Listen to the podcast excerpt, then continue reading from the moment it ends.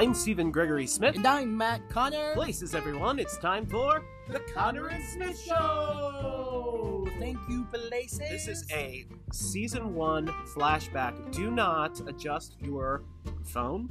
Um, I guess a dial isn't a thing anymore.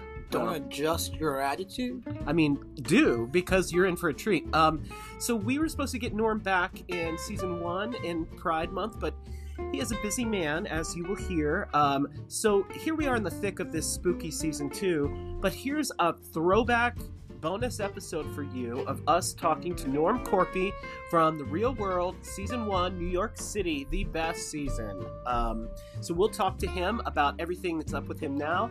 And It's a really great conversation. We talk about a lot of stuff. it's it's there's a lot there and he's a great guy and it was a lot of fun to talk to him.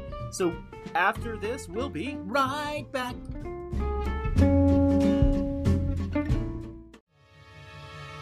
For generations, people in Fairfax, Virginia have heard tales of the Bunny Man. Now, Bunny Man Brewing offers a tasty array of high quality microbrews with a rotation of unique flavors. Come by to have a sample and maybe even catch a glimpse of the legendary hopper. But bring a friend, because you don't ever want to drink alone. Check our hours and see what's on tap at bunnymanbrewing.com.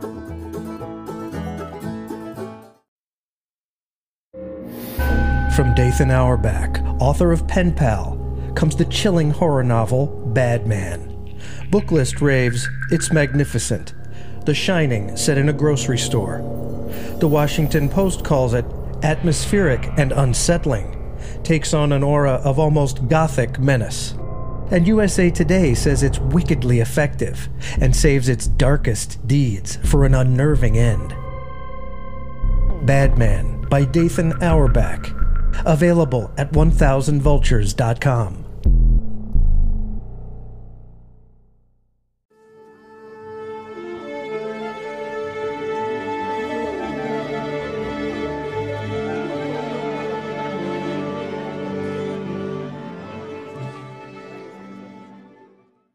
Hello, this is Norman. Can you hear me? I can hear you. Can you hear me? Yes. Hi Norman. Hello. You've tried so diligently to get me on over all these months, and It uh, finally paid off. I'm here. I'm sitting here with my co-host and husband Matt. Hi, Norman. Hi. Is did you say Max? Matt. Matt. Hi, Matt. Matthew, like the first book. Okay, Matthew. Are you the, the Connor or the Smith? I'm the Connor. Okay, there you go. Have you ever been to Arlington, Virginia? I have been um a, a couple times. Um I mostly w- was in Washington D.C. I'd go in and, and see that that crazy Sean Duffy character hmm when he was the congressman. So, and I think the hotel he put us up in was over near there. Is that close to DC? Am I am I- thinking uh, it's or is it um or- or is it uh, are you guys not close to DC? No, we're just like two exits from the Pentagon. Okay, then it, then that's probably yeah. Yeah, you were probably across the bridge, like in Rosslyn, near across from Georgetown, or maybe up near Clarendon. Yeah. A- anyway, um, because that's where we are. If you want to have a, a reference to where, where, where our living room is. Uh, y- yes, and I, and I'm I'm very much engaged in the the FX um um impeachment with Monica Lewinsky, so I'm getting a whole lay of all of the the DC area there. Oh yeah, we want to watch. We we watched a little bit of it. Yeah. It it looks really good. all, all I keep all I keep thinking though is like, I mean, not that we have to talk about Hillary, but like, what what is what do you what, what do you talk about at dinner when like this show is on? You know, like like you say, oh hey Bill, the F- FX is doing a series about you and Monica. Yeah, exactly. I mean, and it's just very slow and pulsing, and um, you know, it's it's very drawn out. Like everything else, you know, you could probably glaze over everything else in that story. You know, go like, okay, whatever. But this is like, oh, it's taking a long time to get across. Okay. Well, would- it- It's well, a slow burn. well, it's It's not just- like it's it's not like they were flying away to Yeah, the Cayman Islands and having this like outrageous affair. It was like they were necking in the corner and touching each other's no no Yeah. I know, just sneaking around in, in like broom closets and crevices where I mean you you got eyes on everywhere there. You know what I mean? Like where was he, you know? So it's That's why I never ran was- for president. It's so nuts. Yeah. You just gotta go all fully exposed, man. Go going in go in there all guns blazing. I mean, that's I guess what Tr- Trump was. I mean, come on, that you're gonna get exactly what you're gonna get. There's no surprises there. Right. where where are you, Norman, right now? What state are you in?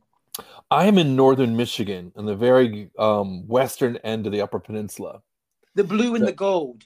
Yeah, so way. In fact, half of the town is in Wisconsin. So, Oh wow. um, yeah, Um, so of course we'd be remiss if we didn't mention um, that the real world you you start on the real world in the early '90s, um, and then we you just had a reunion special um, on Paramount uh, Plus. Is what's that? Is it is it Paramount Plus? What is it? I can't keep up. Yeah, I can't keep up, you know, and, and they, they branded themselves in several places. A lot of people, I don't even think they even knew where to go. They kept going to MTV and they're like, I don't understand. They kept watching the actual show again and they thought that's what was what was happening. I'm not quite sure, but then there's like Paramount, there's Paramount Plus, and then there's like CBS. There are, you know, it's like a whole I don't know, their messaging isn't hundred percent on top of it. They're they're they're working on it, I guess.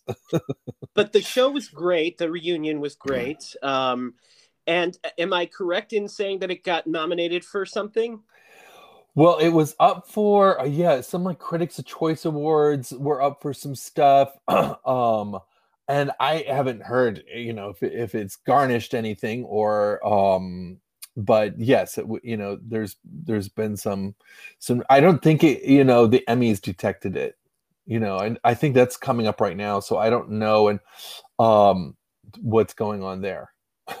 Well, fingers crossed. I mean, Um, it's it's hard to compete with RuPaul and the eight shows, and I love them all. So you know, it's just so you know, I don't know. Do you guys watch the RuPaul, the the the All Stars and the Drag Races and all of them, and the behind the scenes and under the scenes and around the no, we can't. We cannot keep up with all of this programming. a, there's a lot of programming, right? I know. So I think they were nominated and they took every category. I mean, it was just like you know, Ru, the RuPaul toothbrush and the whole bit. So it's they're awesome and wonderful. And I love all those kids at World Wonder.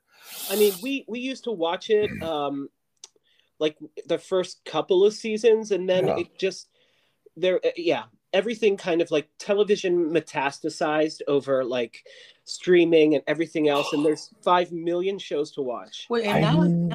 now I can sit in my backyard and watch TikTok. Right. Right. And so I don't even know how you came across even finding us or any interest in him. And so um wow. Well, I think I mean, there, we're- there- there was a special like generation time of watching you on the original series. And well, I'll, I'll tell you how, because I mean, you are a role model icon being like the first gay man, like openly out on TV, a reality, and the first reality TV show. So, I mean, a, a, a generation watched you and kind of that's that's why when I saw there was a reunion, I was like, oh my God, I have to see it. Um, because you helped so many people come to terms with themselves and see it to be it. You know what I mean? Yeah, you know, and and boy, haven't times changed and for the better. I mean, it's unrecognizable. I I honestly have to say, you know, looking at things today is unrecognizable. I mean, I left an area in Michigan to go find my own kind, to go to New York and bigger cities where there was someone like me and that, you know, and I there that I just knew that there were people like me, you know, and there wasn't internet and there wasn't anything. And but I did know that you know you could go to the bigger cities and find someone that you know spoke your language you could say.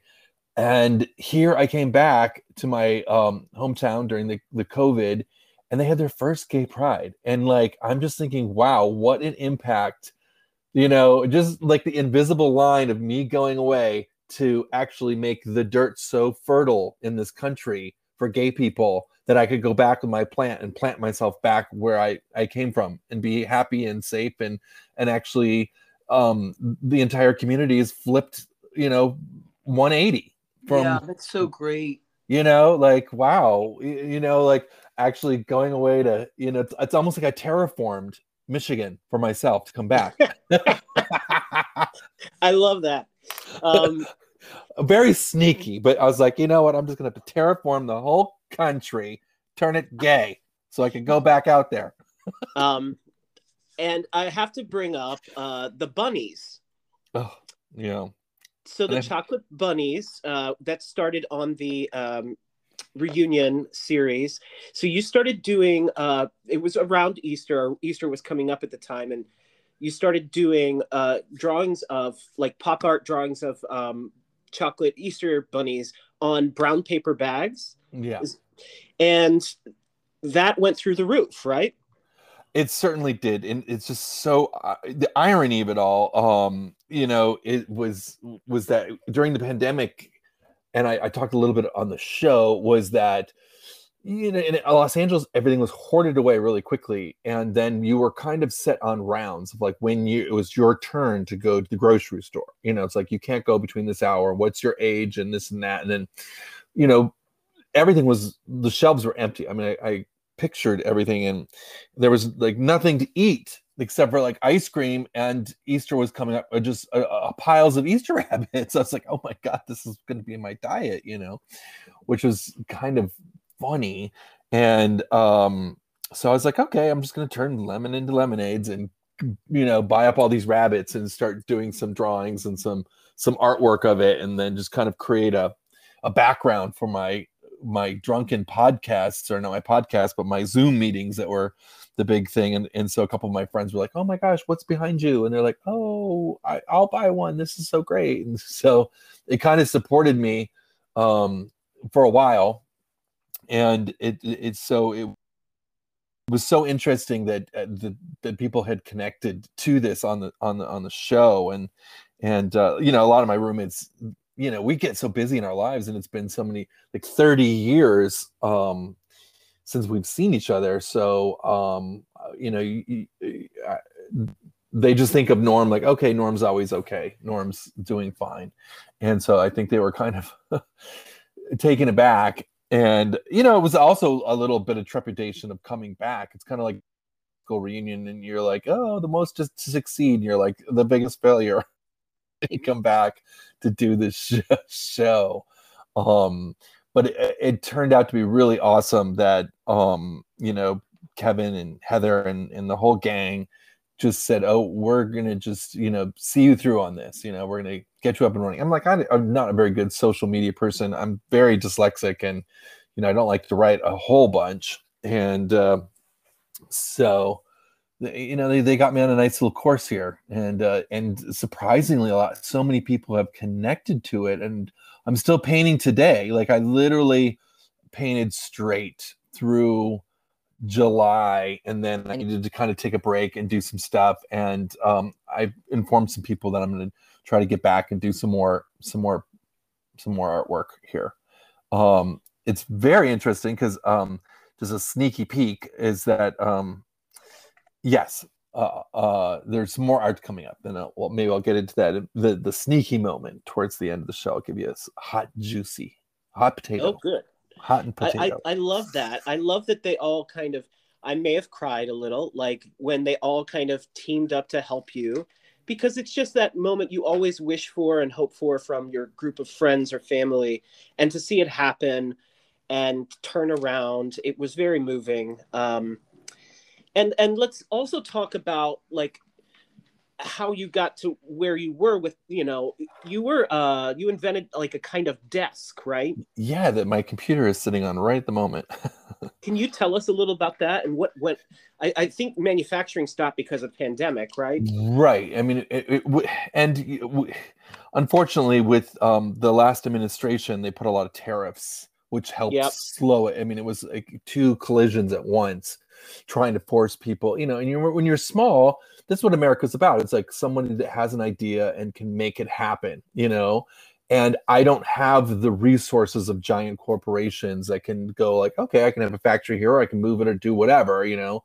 So for someone like me when there isn't an industry i mean i looked everywhere to manufacture and do this in america and that would have been great but that wasn't the case. And I spent a lot of time going from states to state looking for injection factories and people that would do molds and they just made their own widgets you know they, they made their own little tackle box made out of plastic they you know they weren't going to give up their machines to make anything else so china's like a xerox shop you know it's like you know they've got designed like you want printing here you want car here you just go to the car city or you just go whatever and they're just generic factories that just will make anything. Like it's so interesting. I mean Right. detroit could really take a page from that. But you know this my my item is is an adaptive stand. And at the time it, that didn't exist either being a little trendsetter that i am.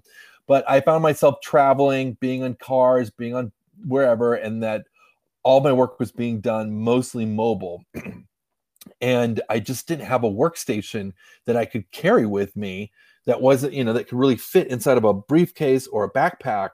And then it needed to be like a Swiss Army knife and do a lot of different things, you know, collapse, be strong enough, articulate in different angles, you know, so that I could work on a train for several hours, you know, plane because the trays on flights weren't effective enough. The for I'm six four, so when you put a laptop down and someone reclines the seat, it just interferes with being able to use your laptop effectively. Um, and and then you have such limited space. So I started to design a need, and there wasn't anything out there. And then I found that the need was kind of great that I could like work in my bed or I could use it and put it on a table and then I could stand up, you know, because like tables are like 37 inches. That's kind of a standard height for a table. But if you stand up, your fingers quite don't reach down, you know, like they just, you know, you can't you need something to prop up your computer if you if you decide you want to stand up so this little device offered so much um and there wasn't anything like it so i i was able to get several patents on it and then go to China and source out um, manufacturers and work with the engineers and have them trans. You know, I, they would do all the engineering work. I'd show them the drawings. We would make 3D 3D printed uh, models. They'd come out and I'd and I'd say this isn't working. That isn't working. It's got to be thinner here. It's got to support heavier weight. We would sit there. So I would just like literally be in a hotel around the corner from the factory design firms in China and Shenzhen and like at night i just go check things out in china and i'd come back and then a whole new thing would come come get closer and closer to the concept and the idea and then we were able to go forward. And then fortunately with like kickstarter and indiegogo i was able to fund purchasing the molds which were a substantial amount of money and then the first run of inventory which i was able to do about 5000 units. Um but what happened was that some of the units got trapped in China during this process of like, you know, the tariffs went up from the last administration. They're like, well, if you didn't make this in America, all of a sudden it, it turned my product into being over a hundred dollars overnight. It was like, what? So I left half of the inventory there and I, I was successful like in Taiwan and Singapore and many of the Asian cities like pick this up and they would sell like 400 of them in a week I was like, holy cow, this is great. So I, I had half of my inventory there and then slowly was fulfilling all my orders on Kickstarter and Indiegogo, you know, with the other half of the orders. And um, and then all of a sudden, you know, the COVID came. I met with my Chinese team in February or uh, in January in the Consumer Electronics Show, and they got back and that's when they found out about covid was shutting down their country right before chinese new year. And then i was like oh my god this is nuts. And then it just continued continued and then all, all of a sudden it came to us. And by the time even this year by the time the show ran and was coming up and running we still couldn't get on a freighter. Like usually i would buy a space on a um one of those freighters like someone would have some storage space so maybe they'd sell me like 200 squ- square feet of something in one of those ship containers you know? Um so then i could bring over many boxes of these and um into our warehouse there in in rancho mirage and but we couldn't. There's like wall. Everybody was so backed up. They're still backed up. Like it's a nightmare. Distribution is still such a just nightmare. So I, I did bite the bullet um, when I got so much requests coming to our um the website after the show. Like they're like, I don't care. I'll wait. I'll wait. It's just so nice and so many people were so supportive of me and so I paid a very expensive UPS bill. You usually don't air freight things like this. I mean, usually if you get like 10 samples of something, you'll want to see it. So you'll air freight it over. But you know, like 400 of these things on a on a UPS, that's uh, it's like 800 and some pounds or more. Um, but and what's the desk uh actually called? It's it's an it's called adaptive stand. It's an A stand, A hyphen stand. Like stand. So if someone wants to find this, they can just type in a stand. Like yeah, and it'll probably pop you over to our website. I think we have about twenty of them left, and then we're going to hold probably about ten of them until we can figure out how to. Um, and we have how to um, remanufacture. I mean, I've been talking with them, and even the factories that we use are backed up. Like the products that you know, like I, I mentioned in America, there's people who have plastic injection factories, but they're only making their tackle box or fish, whatever they're making that's out of plastic here. Right. And they and it's their brand, and they're not making somebody that knocks on the door stuff. You know, they, their their their machines are busy for their own things. So there in China, they have um um you know a lot of these just manufacturers that just want you to run the products through. That's what Walmart does or whatever it is. You want to you know something made out of plastic it's these factories are there and you just kind of get in line. Um, but they're back ordered like it's nuts and they've been able to raise the price and still these tariffs are in place. So it makes it really super expensive and i've been trying to think of i mean my patent lends me to design out of anything like the original ones i made out of wood and then wrap them with leather and they're really cool. And some of them still have some of the original pieces that I had made. And then I also did them out of paper bags too. I did them with wood, and then I laminated and did them out of bags, paper bags, and then laminated them all in and, and stuff. And so they they would they can work uh, uh, with a different way of of manufacturing. So I, I might have to think about that. Or I was thinking about, I you know, I'm not sure what to do here with that. Let me ask you a couple of questions for uh, this is because I am not very intelligent.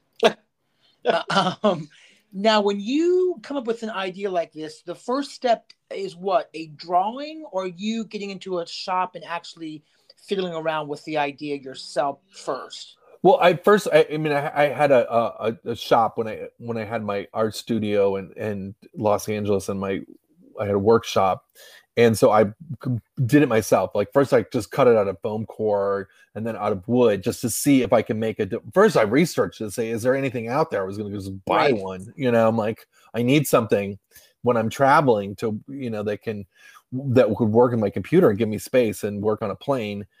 And uh, nothing was out there. And so then I literally started building it from scratch and then, you know, and and then using like tape and different stuff to put it together to, would kind of model it. And then from there um, i was able then to take it and they make drawings of it and then envision hinging systems you know inside of it like how each piece would hinge together. Right. Almost like constructing a dress by draping fabric mm-hmm. and making it look like what you want it to look like and then giving it over to the factory to say can you make this dress yes and then i would collect different pieces of like plastic and rubber and different types of material that was similar like the other items that were out there like i like the way that this plastic feels and we ultimately went to a manufacturer that you know deal and it's brand new. So as far as like oh there's all these children these horrible stories you hear in china like no these places are all brand new. I mean they're newer i mean china looks newer than our newest cities. It's ridiculous. And so it's all automated. I'm like you know everything is uh, super automated and the, the factory's brand new. But this one was a medical facility that did um the plastic so the plastic is really long term durable plastic um that doesn't have all that chemicals and all that crazy stuff in there because it's it's used for medical. It's a medical grade plastic facility. So one more uh, question about your patent. When you go and apply for a patent, do you does is is your product described so well down to the detail because a you you of course can't copy someone else, and no, no Right. one no one can copy you. But what does a patent look like? Is it like a 25 page document? Oh yeah, it's a big document. It's so crazy that I would. It, and, as I said, my writing skills are so poor that you know. But working with that, I, I eventually worked with a patent attorney, so I had to keep directing him because you know, and describing everything as best I could to get the, the, him to put it more into legal um, terms. You know, a lot of it is based on the drawings. So you'll see in the drawings I did of uh, myself, and um, and then yes it's really going through you cite you go through and you, you research things like well for instance tables. Tables are invented and then i'll cite a table you know and why is this different than a table? How is this unique? What does it do to make this more than a table you know? Great. and and so then you kind of describe what you're what you're creating new to the world you know from designs that exist you know? It's like okay there is something that holds a music reading stand you know and it's got an angle and it holds paper for you know music writing and this and that. How is this not that you know? So then you have to go through and continue to clarify uh, other objects that exist and why this object uh, there's nothing like it and why it serves a purpose in society you know? So- so out of all the boxes that this could fit into, Mhm. this actually creates its own brand new box. Right. So then it's so I've gone beyond just a design patent. So sometimes something exists, but you're you have an incredible design. You're very artistic and you make the most fanciful object out of it, you know. So maybe it is a table, but you it's a winged chariot horse or I don't know, something so fantastic that you can get a design patent for it, you know, because it's so unique as a piece of art. Um in my case, it's a utility patent, which is um i- is is that it, it creates an entirely new utility. So it gives it a, even a wider scope of protection. So right now also people have been ripping me off because people who have money and now see the market and especially with the zoom and people not getting sick and tired of stacking their um, laptop on, on, on books and stuff or you know people getting their necks are getting sore and all that other kinds of stuff um, they've looked at this market now that the market's identified they've been ripping me off. So I have a lot of people actually infringing on my patent, and I have to try to figure out how to reach out and get them. I started.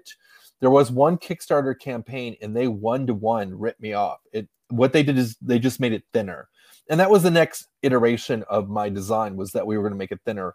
My design right now accommodates a case, so you can put an iPad inside of it and lock it, so then you could put in you know something in storage but as people traveled the feedback was is that you know i really don't need that case you know with the ipads keep switching sizes and it doesn't fit mine this and that and the other so it's it seemed like i could eliminate that particular feature and shrink it down by another quarter of an inch and make it even thinner. And that way you know it would give people more room when they're traveling for their other items. So that was one of the things that people say "Oh, I, I, love it and i use it around my house around the clock. But if, as far as like traveling i wish it was just a little bit thinner. And so we were looking into that and um, that was one of the conversations that i was having with my team in china and, and also making it kind of like wonder woman's like plane invisible so you can see right through it too so that you know that's kind of a nice feature when you're working on a plane you can see down below because you can store stuff when you open it up inside um, and so the, the the the these people on Kickstarter like literally one to one the same design. You know, they did just made it thinner, and they don't even have intellectual property. So I was incensed, and this was like in the middle of just completely going broke. It was just adding like salt on the wound. Was like watching these people raise over a million dollars. Like I only I didn't I raised like a tenth of that. You know, and here are these people with a bigger marketing budget, just literally pulling in a, a million bucks. And I tried to reach out to Kickstarter and I said, look, they're ripping me off. And you you say specifically right there that you don't allow people to, you know, take advantage of other IP and you're all supposed to be really cute and nice with people, but this is ridiculous. And their retort was like, you need to go to your lawyer and you need to do-" so then we I went for that ladder. I went to my lawyer and he wrote a 19 page document, legal document of why three of the claims were being infringed upon. Well, then Kickstarter came back and then the clock is running down because after a month they released the money. So if I could show them that they're infringing on my patent, then they are obligated not to give them the million dollars, you know? And so my lawyer like reaches out and then Kickstarter comes back and says, well, we want to have a judge's whatever. Well, you everyone's in their homes. You can't leave your home and no one is going into a court. And if anything's uh, doing with courts, a patent whatever litigation is like the least of whatever that anyone's going to review anything. Right. i couldn't believe it. It was just absolutely gobsmacking frustrating uh, uh, uh, uh, on that part. And and my my lawyer did say well just you know you can retroactively come back at these people you know and they they can't get off the hook this and this and that. Um and so and and they have been moving their designs now into amazon and this and that. So that's another thing is like uh, i just need to ugh, go out there and get at that. But they're they're they're one of about 12 people right now that are infringing on on the patent. But it's it's really hard to do all of this type of this work. It really is a company that needs 30 people running it you know Like, yeah, and I guess even now with uh, social media and the internet and stuff, it's so easy for people just to kind of, kind of take an idea that's already been there, and I, I, get- it must be exhausting. yeah and you know and and i just like i come back and just so thankful that it's so ironic that i came back and that art saved me all all these projects. Like i you know i made a movie i made these patents i did all the, and all these goals are always like i'm going to do something really big and grand um and then i'll do my artwork you know it'll support me doing my art because who knows if my art's ever going to sell. And it's so ironic that the art flipped around because of the program and with the support of you know my cast and my friends to really get acknowledged. And it's, it's given me a little bit of standing ground um with with people very interested in collecting some norm art. So that's been really supportive and super awesome. And so that has been really great and rewarding. And, and and partially i've been caught on cloud nine just being happy painting. And it's like you know i don't have to go to china. I don't have to like organize you know bringing something into the country and uh, all the tariffs and all the crazy taxes and then the distribution and the marketing and then all the messaging and you know all all the phone calling with the product the quality control and the whole bit you know? And um it's like wow i can go to my studio i can make this and it can it can leave me like i my hand is is so much closer to the entire product but you know I, I just knock on wood. You just I never know how long it's gonna last. So Right. Well, you you brought up in that uh, answer, you brought up a movie. So let's talk about that. mhm. Um, so you made a film about uh, 20 About these bitches stealing his idea on Amazon. uh, no uh, about uh, it's called the wedding video it was Yeah. about 20 years ago um, and it is having a little bit of a moment right I know. Gosh, could it been 20 years? All these things. Yes, it's 20 years. Um, as and so some of the film festivals have been reaching out to me and and Q Fest in Houston.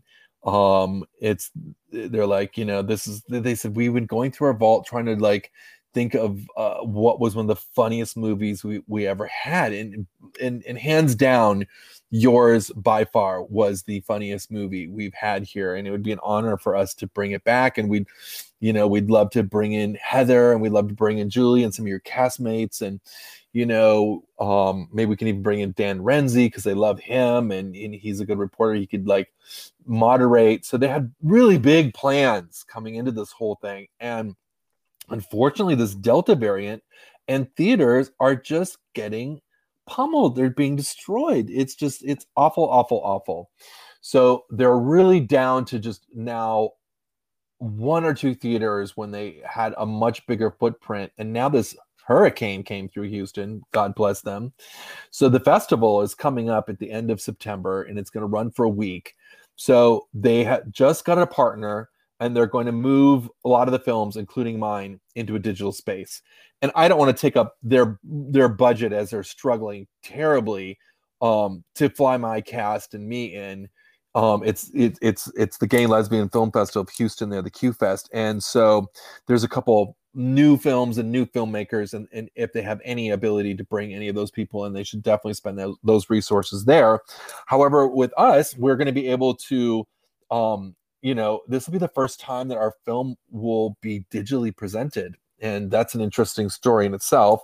So I think there's um way for people to sign on, support their film festival, and then you'll be able to go through any of the films that they have there and be able to watch them and and do that at the safety of your house, you know, abundance cautions and all that stuff that people need um, in these times of good. And um, yeah, so Well, that's exciting. So yeah, and, and so we're gonna get a little Zoom together. I'm just if you hear my phone bonking and bonking, I reached out to my cast today to tell them that how how things have changed a little bit, unfortunately, with the regulations in, in Houston with the Delta variant.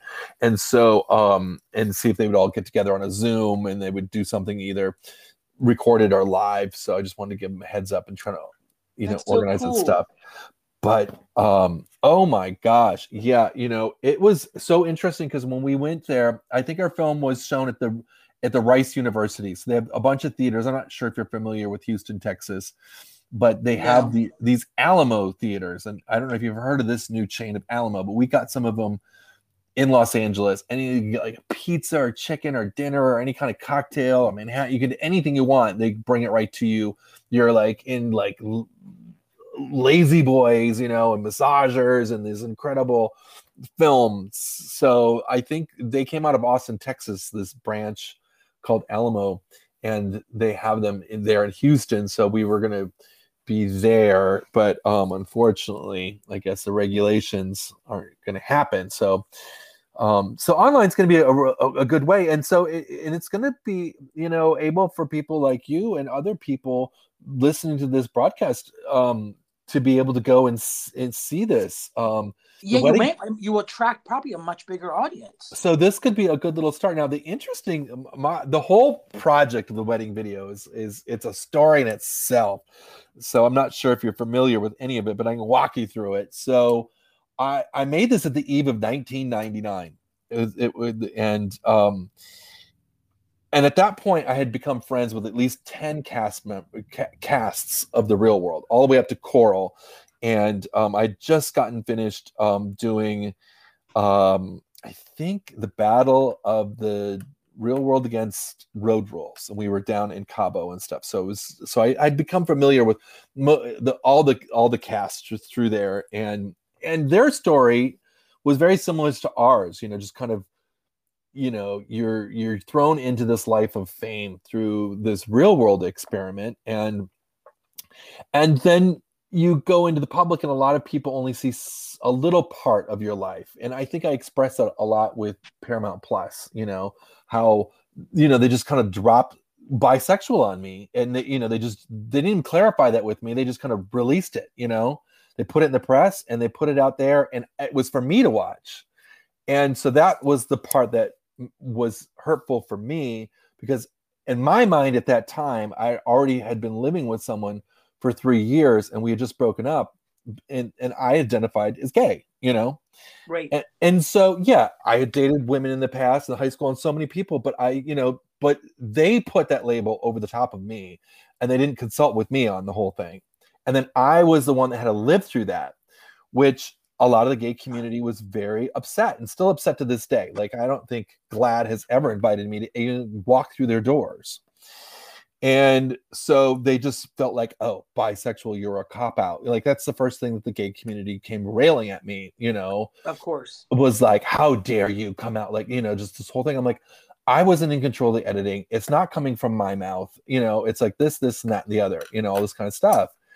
And um, and had they been able to, you know, it was just so early, you know, with anybody like me on television that anything was a positive in my mind, you know, you know, but I really wasn't, it really wasn't handled the way that I, I, you know, but it, what what happened was is that I had my story was very similar to a lot of people's stories. I, it was surprising that even when I met Puck, I had an idea of what Puck was, and then I felt like I fell in that trap.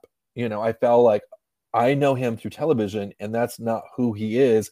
And you really should relate to people to get to know them. You know, because it, it might surprise you; they're not what you think they are. You know Right.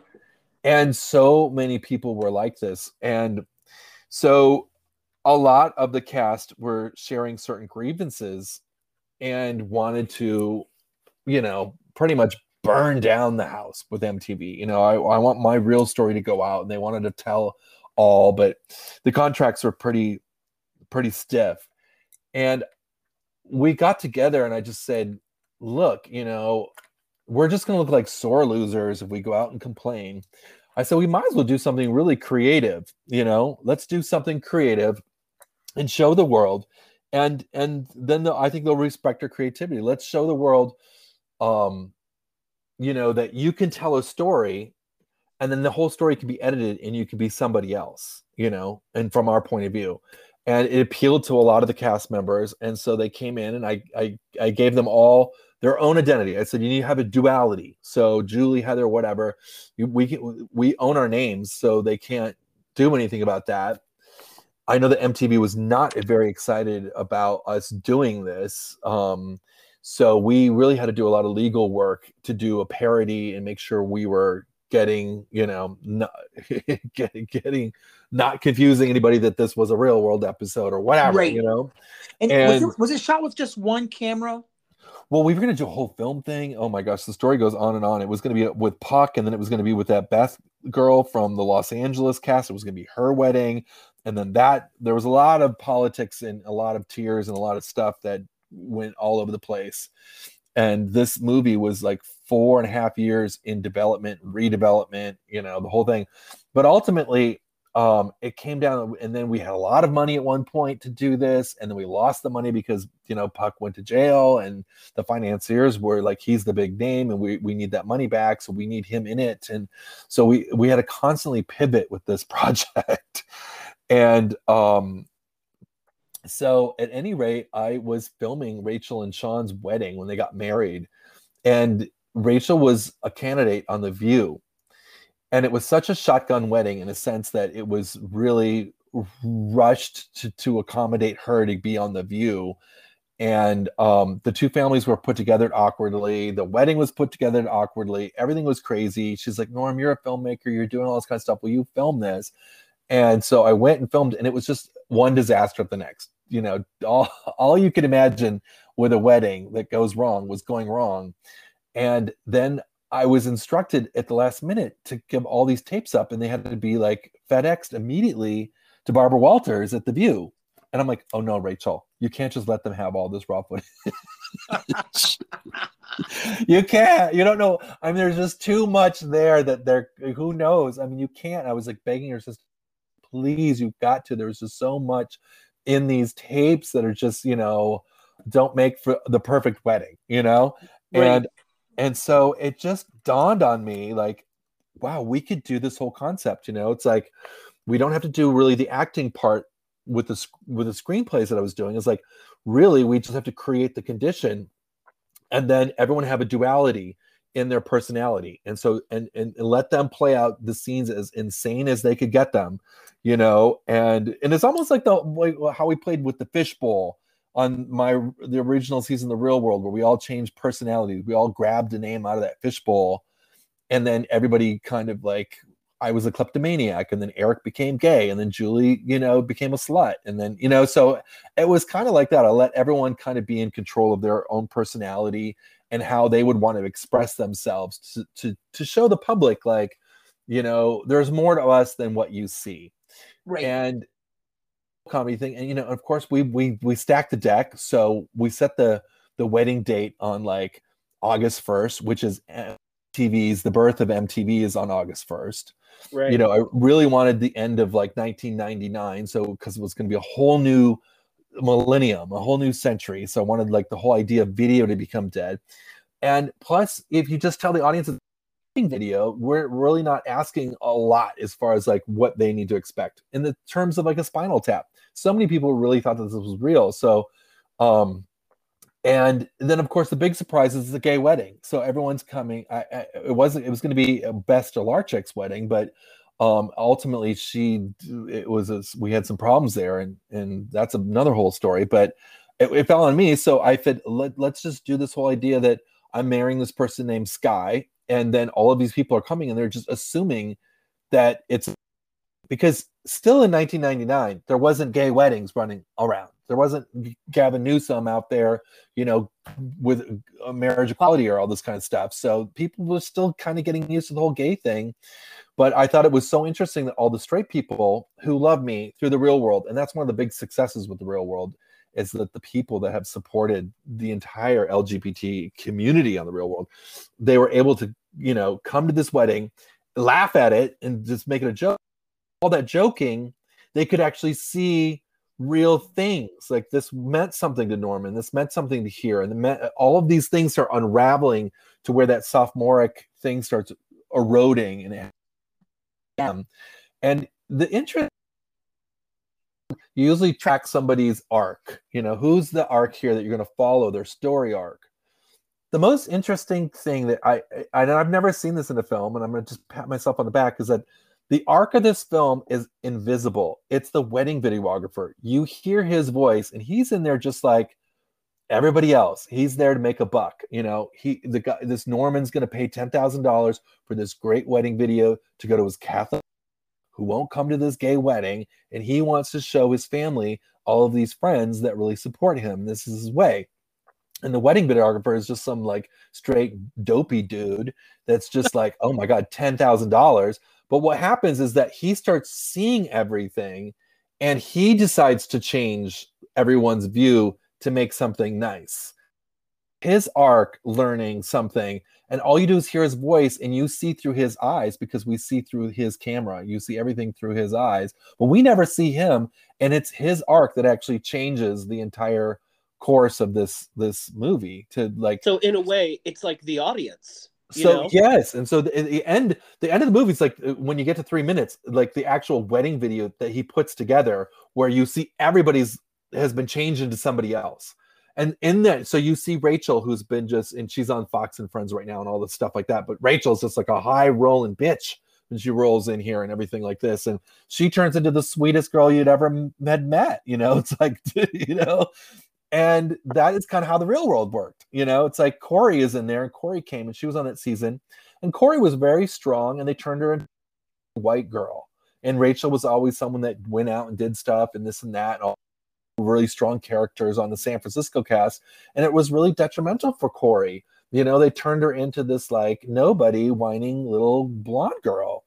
And she did, and she was telling me all of her stories and what had happened. I'm like, oh my God, this is so nuts. So it's so interesting that we had a cathartic moment and we were able to work through all of these pains and actually make something creative and funny and non-threatening ultimately to MTV and everybody else, you know. And we said, look, you know, we could we could pull, pull this all together. The biggest star of this whole thing is Heather B. It's like you always uh, that was the one thing I became very conscious of is how talented she is. I'd give her 13 pages of dialogue to kind of go in and literally she she'd get them all down and she was she's so real and so funny and her character is so nuts because she's just scamming money from everybody and then uh, it's just it's the she's hysterical the stuff that comes out of her and just i was like i i have to go with the performances you know? I'm like i went a little off of seeing so much of me in the wedding video to actually loading it up on heather because you know you got 88 minutes and you want people in there just losing their marbles and when it went to these film festivals, that's kind of what happened. They didn't expect it. And it went down to Texas. They had to add an extra screening. The line went out the door. I have a recording of it, and I brought the person from Warner Brothers and flew them down there to see this because we had already gone through so many film festivals and people were just poo-pooing us because we were reality people at the turn of the century forget it plus we got an incredible music score thanks to my producer director clint cowan and his connections because like for instance we got video killed the radio star. We got all this music licensing and paid for it like you know sweet home alabama. We have a an incredible soundtrack that's insane. Like i can't believe it. The movie got purchased and then was just mishandled by this company um and a lot of people never got a chance to even see it. And because it was digital, they never moved it up to film. And we were one of the first digital films we brought up to Sundance. We were the first digital. There were four of us. It was like Blair Witch, us, and two other people. We had to bring our own digital projector. You know, they didn't even have digital. Now everything's digital. So this is going to be really interesting because the movie rights and everything last year came back to me. Warner Brothers, it didn't even know it was in their vault. and they had a like an 18 year contract. They've been sitting around collecting dust. So Wow. now I have this whole ability to exploit this thing. And well, I was gonna say like this needs to be on a streaming platform. Like I know. So anyone, it? anyone's hearing this and can help me figure this out. So hopefully this is a nice little platform to get a chance. But people gobsmack, and it is the performances in here are insane. There is this scene with Syrus and Heather, and they're attacking everyone on the 405 in a convertible Bronco with a dildo.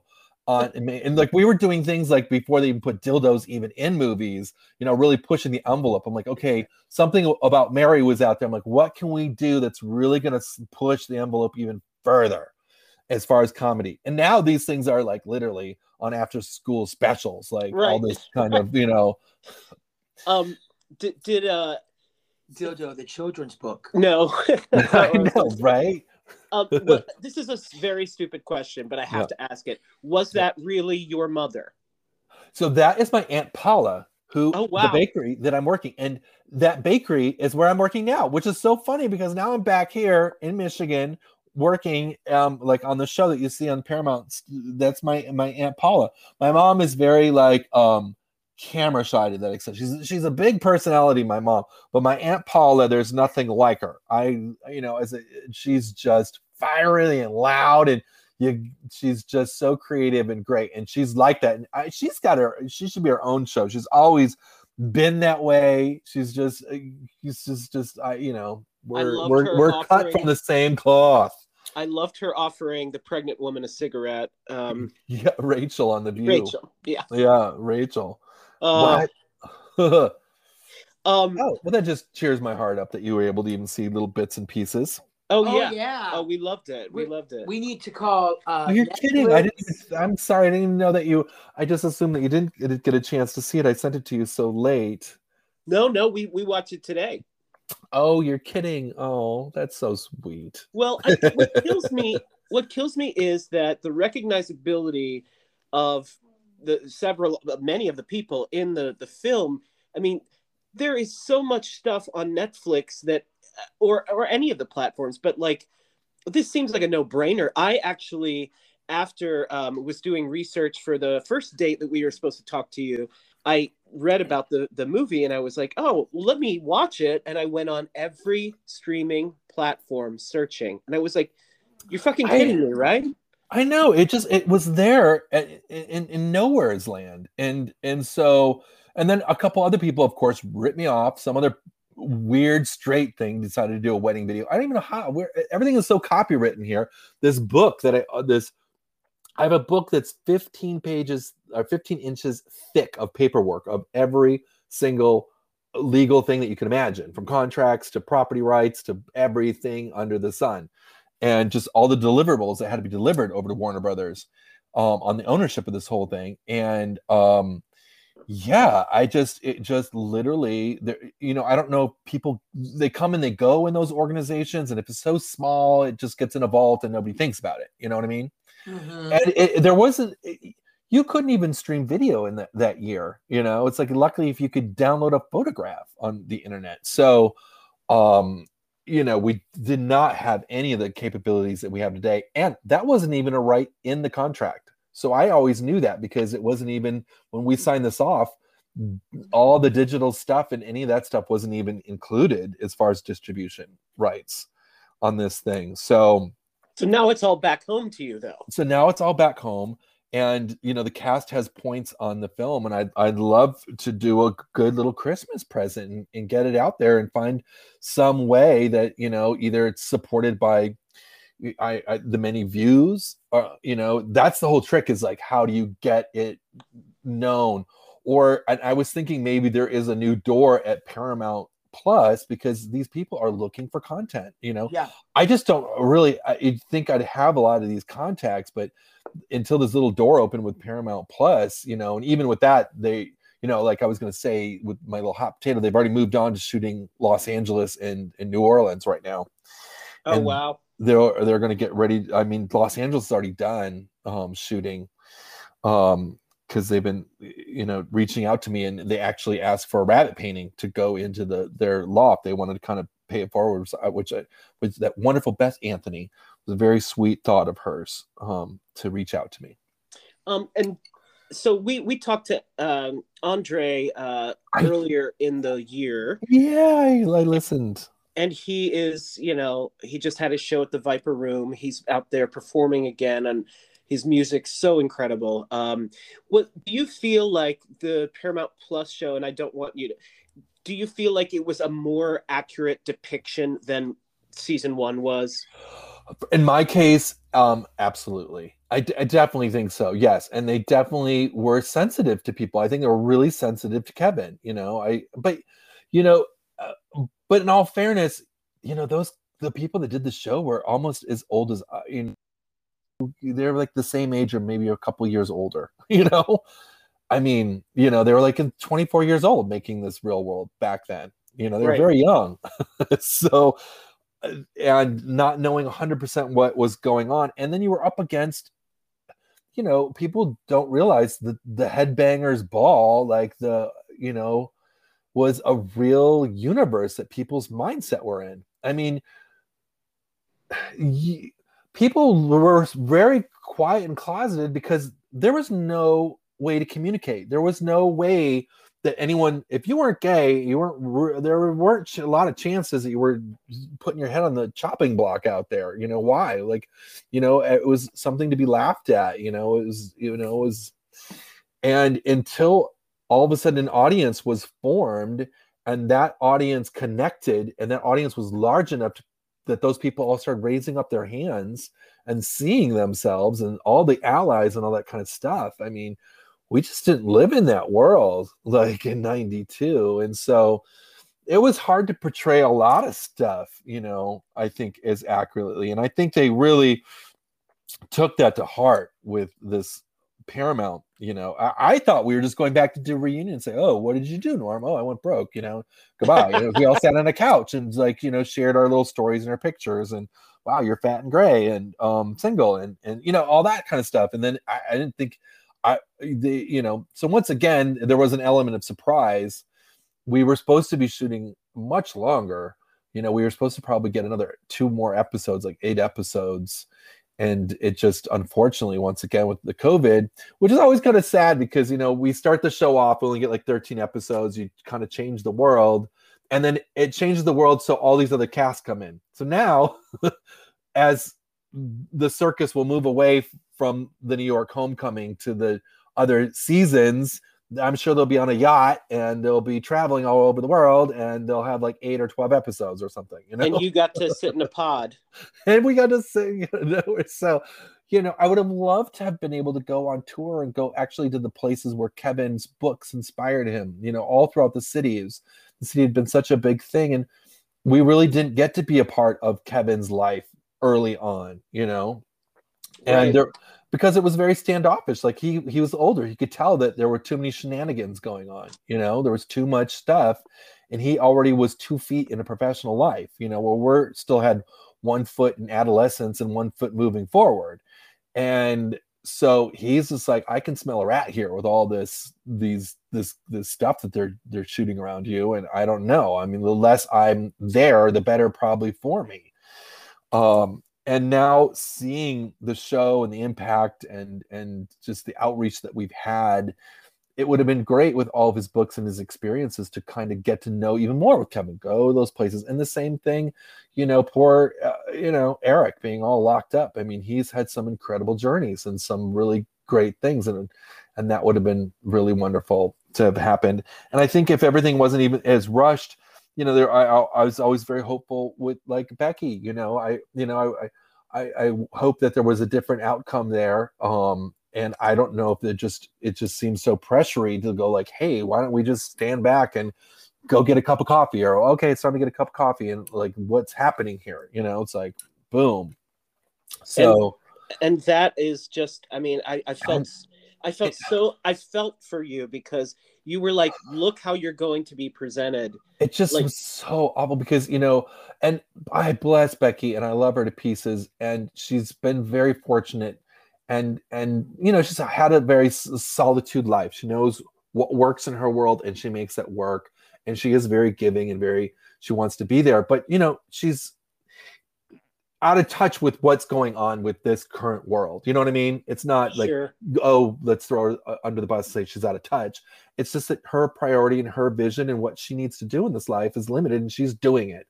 So you know to be thrown back into like i'm still learning everything about twitter and all how people and i don't even do tiktok all these other things and how people communicate instantaneously you know and i could kind of hear a little bit about that because before we went to, to shoot the show there was like a whole big meeting with all the paramount people and the media people and i don't know it was like 70 people on a phone call. I was like oh god. You know every department you could imagine was on the phone right before we went in and and uh, you know and becky was asking questions uh, and it just seemed i was like wow she, i don't know if she really kind of understands what's going you know like how big things have gotten since we've been on television. Right. Yeah. and and so and then when we were there i'm like she she's not getting it. This is like i there's no and it just and it went on longer than what you saw on tv like there's editing. Like it went on for like an hour. It was going on and on and on. Like uh, it was going on. And and Kevin, who I thought because of the times we were in in the first season and whatever, he was finally given like not not redemption because it's not about redemption. It's just we finally got to know him better, and also everything that he was saying was correct. yeah The first season yeah every single thing. And I've spoken to Kevin a little bit through email, and I hope to talk to him soon, as well as Eric. Um, uh, and I reached out to Heather and, and um, Julie. Uh, I did not reach out to Becky oh. um, because, yeah, I, yeah, I know. We've we've tried to reach out, and she's just she just said, you know, I I love everybody. I respectably, you know, and I don't like Kevin. Kevin's not watched the show, but he's gotten the impact from the the, the press, and, and it is very he it is it is it's hard for him to see a lot of that. You know, he just has such hope for people. Yeah. And it's just so heartbreaking, and, and he just doesn't want to put his head through that. And I just, you know, it's just it's unfortunate because in the early years we didn't have the cell phone. I mean, it cost a fortune to call, when I moved to Los Angeles to call back to New York and stay in touch like you can today. And so, like that wasn't going to happen for another ten years. And I just didn't have the idea that you know all of these things that Kevin had been going through over this time. And um and then just all of it to just come roaring right back, you know, during the pandemic.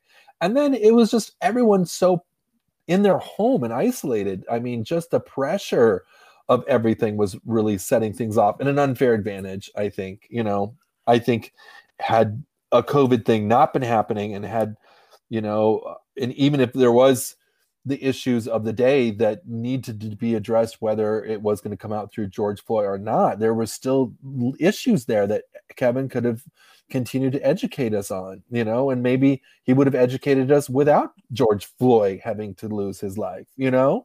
right. Um, and so, um, yeah, so it just, you know, was rather unfortunate, but that's what the uniqueness of the show. And, you know, we're 50, we're not kids. We came in there coming to be professional too. So there's a certain respect, like, you know, you can't just not divorce yourself of what you know your what's in your background too you can't just you know oh what this happened well, I mean, the, I I love how the show highlighted, you know, not only um, the the gay rights and everything that we have gained since that uh, first season aired, and we touched on that with you and your journey, but also, um, you know, with the Black Lives Matter movement and everything. It really, really was great to kind of show all the change that has happened since, and really delve into that and how we treat each other Mhm. and I thought it did a really great job of illustrating that, and and that was why it was not to go back to Becky or harp on Becky or anything. That Mhm. was why I was like, oh, there's a disconnect here. Somebody's not seeing the change, uh, or or they see it, but they don't. They aren't aware of. Do you know what I'm saying? The, Yeah. the, the quantum leap yeah since 1992, 93. Yeah. Yeah, and I, and it was one of the reasons why I think I ended up saying yes to the show was that when the George Floyd when it was like in June, and then MTV was like, "Oh, we had that issue on '92," and they re-released The Real World. And when they re-released The Real World, all of a sudden you're dragged back into it, and so we were confronted with millennials who weren't even born during The Real World, and they had their new take on us in Julie, and it was so interesting watching them rearrange even with me with bisexual all that stuff like all being thrown back at us like they live in this world they don't understand what that world was like in 92 so i was like if there is an opportunity to you know get the mic back you know uh, some of these people have to really kind of understand there's like this you know and I, I, maybe i need to do a better job and i thank you very much for sharing your space to kind of connect to a history that you know i, I think is not really well told like, right I mean, I have seen a couple gay documentaries of the history of gay and stuff. I'm like, well, what? I, you maybe someone should have called me because I would have had some things to say about that. Right. I'm like well, be left out. I was like, wow. no, I mean, you're an important part in that storytelling and in that story, and it's not lost on us, um, especially so those of it. those of us who were, you know. I, I was a teenager watching that, you know, and I thought, oh, this is what my life is going to be like in the future. You know, I'm going to move to the city and I'm going to have these kinds mm-hmm. of friends, and mm-hmm. you know, it, it, it's just it's very impactful. It was very impactful, and so was the reunion. Um, and I do want to get back to. I thank you. It's been a, a, wonderful. You're generous with your time. You did say you wanted me to bring up something near the end about an art uh, thing that was a Oh yeah, so I think I, I, snuck it in there, and that's just that the um the homecomings are going to continue with Los Angeles season, the and then bunny's the going to be in that season, right? Yeah. So there's I I sent a twin bunny for season two, um, ah that's cute. off through with um with Beth Anthony. So she was very kind and mm. considerate to to say, you know, hey, you guys did a lot, and I, would like to kind of carry that forward. And I, I, just that's really a wonderful thing. And and I think that's what is great about the show. I, you know, I, I hope a lot of the times they cast you know to for such to rip a cast apart they really cast people so diverse that are going to pull apart you know and I think our cast kind of pulled together. And and I just think that we're living in such time where we just need more people kind of coming together. I mean, I'm so touched with how my cast came together for me, and that was just you know it, just made made everything for me. And um and so uh, it was really nice, and I, I hope the best for you know with Los Angeles. I don't know how it's going to come across, but I, I know that they ended up having a lot of heartaches on their show and people being bounced out and all that kind of stuff. And so we'll see. So hopefully, it, with some goodwill, they can lead down a better path. There's some good people on there. Well, Norm, what are some of the links we can find you and your your products at? You can, um, yeah. So if you just go to my name, Norman Korpi, K O R P I, normankorpi.com, it'll punch you right to my little web page. It's it's under still under construction. You'll see the artwork, and it'll bounce you from there to like my A stand, Adaptive Origins is my other company that I that I'm hoping to do some more products with. So um and then i'm on to, to twi- i'm on the the instagram doing goofy things now and then. I've got my great social media guy joseph who's awesome who who keeps me focused try to keep keep my my little numbers up and i try to make something kind of interesting. Um i'm hoping to kind of get something cooking with julie and heather um, I just think that there's just I'm like it's so I just love all of our personalities, and I was like, you know, we're kind of like Seinfeld. I, I, said there really doesn't need to be any show. I'm like literally, you know, there doesn't have to be a concept.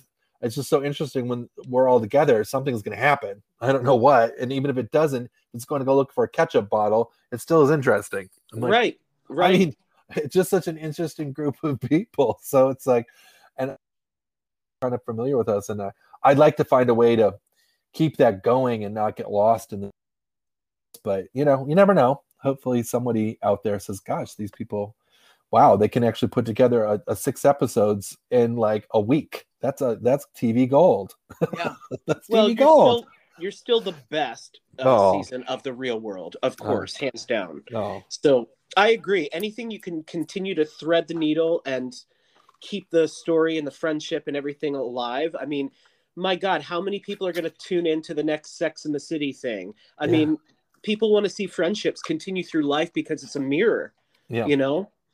And we thank you for being that for us and our community. We really appreciate that. Oh well, I, I thank you very much for your time. I really do Those- appreciate it. Th- Thank you for yours, Norm. It was Yeah. great to talk to yeah, you. and good luck with the film. Um, now, will we be able to find Stephen? Will you be able to post something about where how we can digital find it digitally? Yes, I think that I if, if I hadn't sent you a press release from the film festival, the Q You did. Um, they should have all that kind of information up on there somewhere. They should, I, I believe, they should have like links or whatever. We'll put that in the description of and the then episode. yeah, and let's just stay in touch. As soon as I can figure out how to get this into a bigger mass markety area where other people can laugh at it and um, you can enjoy my aunt. I mean, we need laughter right now, so you absolutely. can enjoy my oh my aunt. god! Oh lord! So yes. All right, Norman. We'll, we'll stay in touch, and Okay. uh, good luck with Q Fest and everything that's coming up. And If you're in Arlington, look us up. Yeah. Yes. all right, Yes, we'll I to will. you soon. Okay. Bye. Goodbye.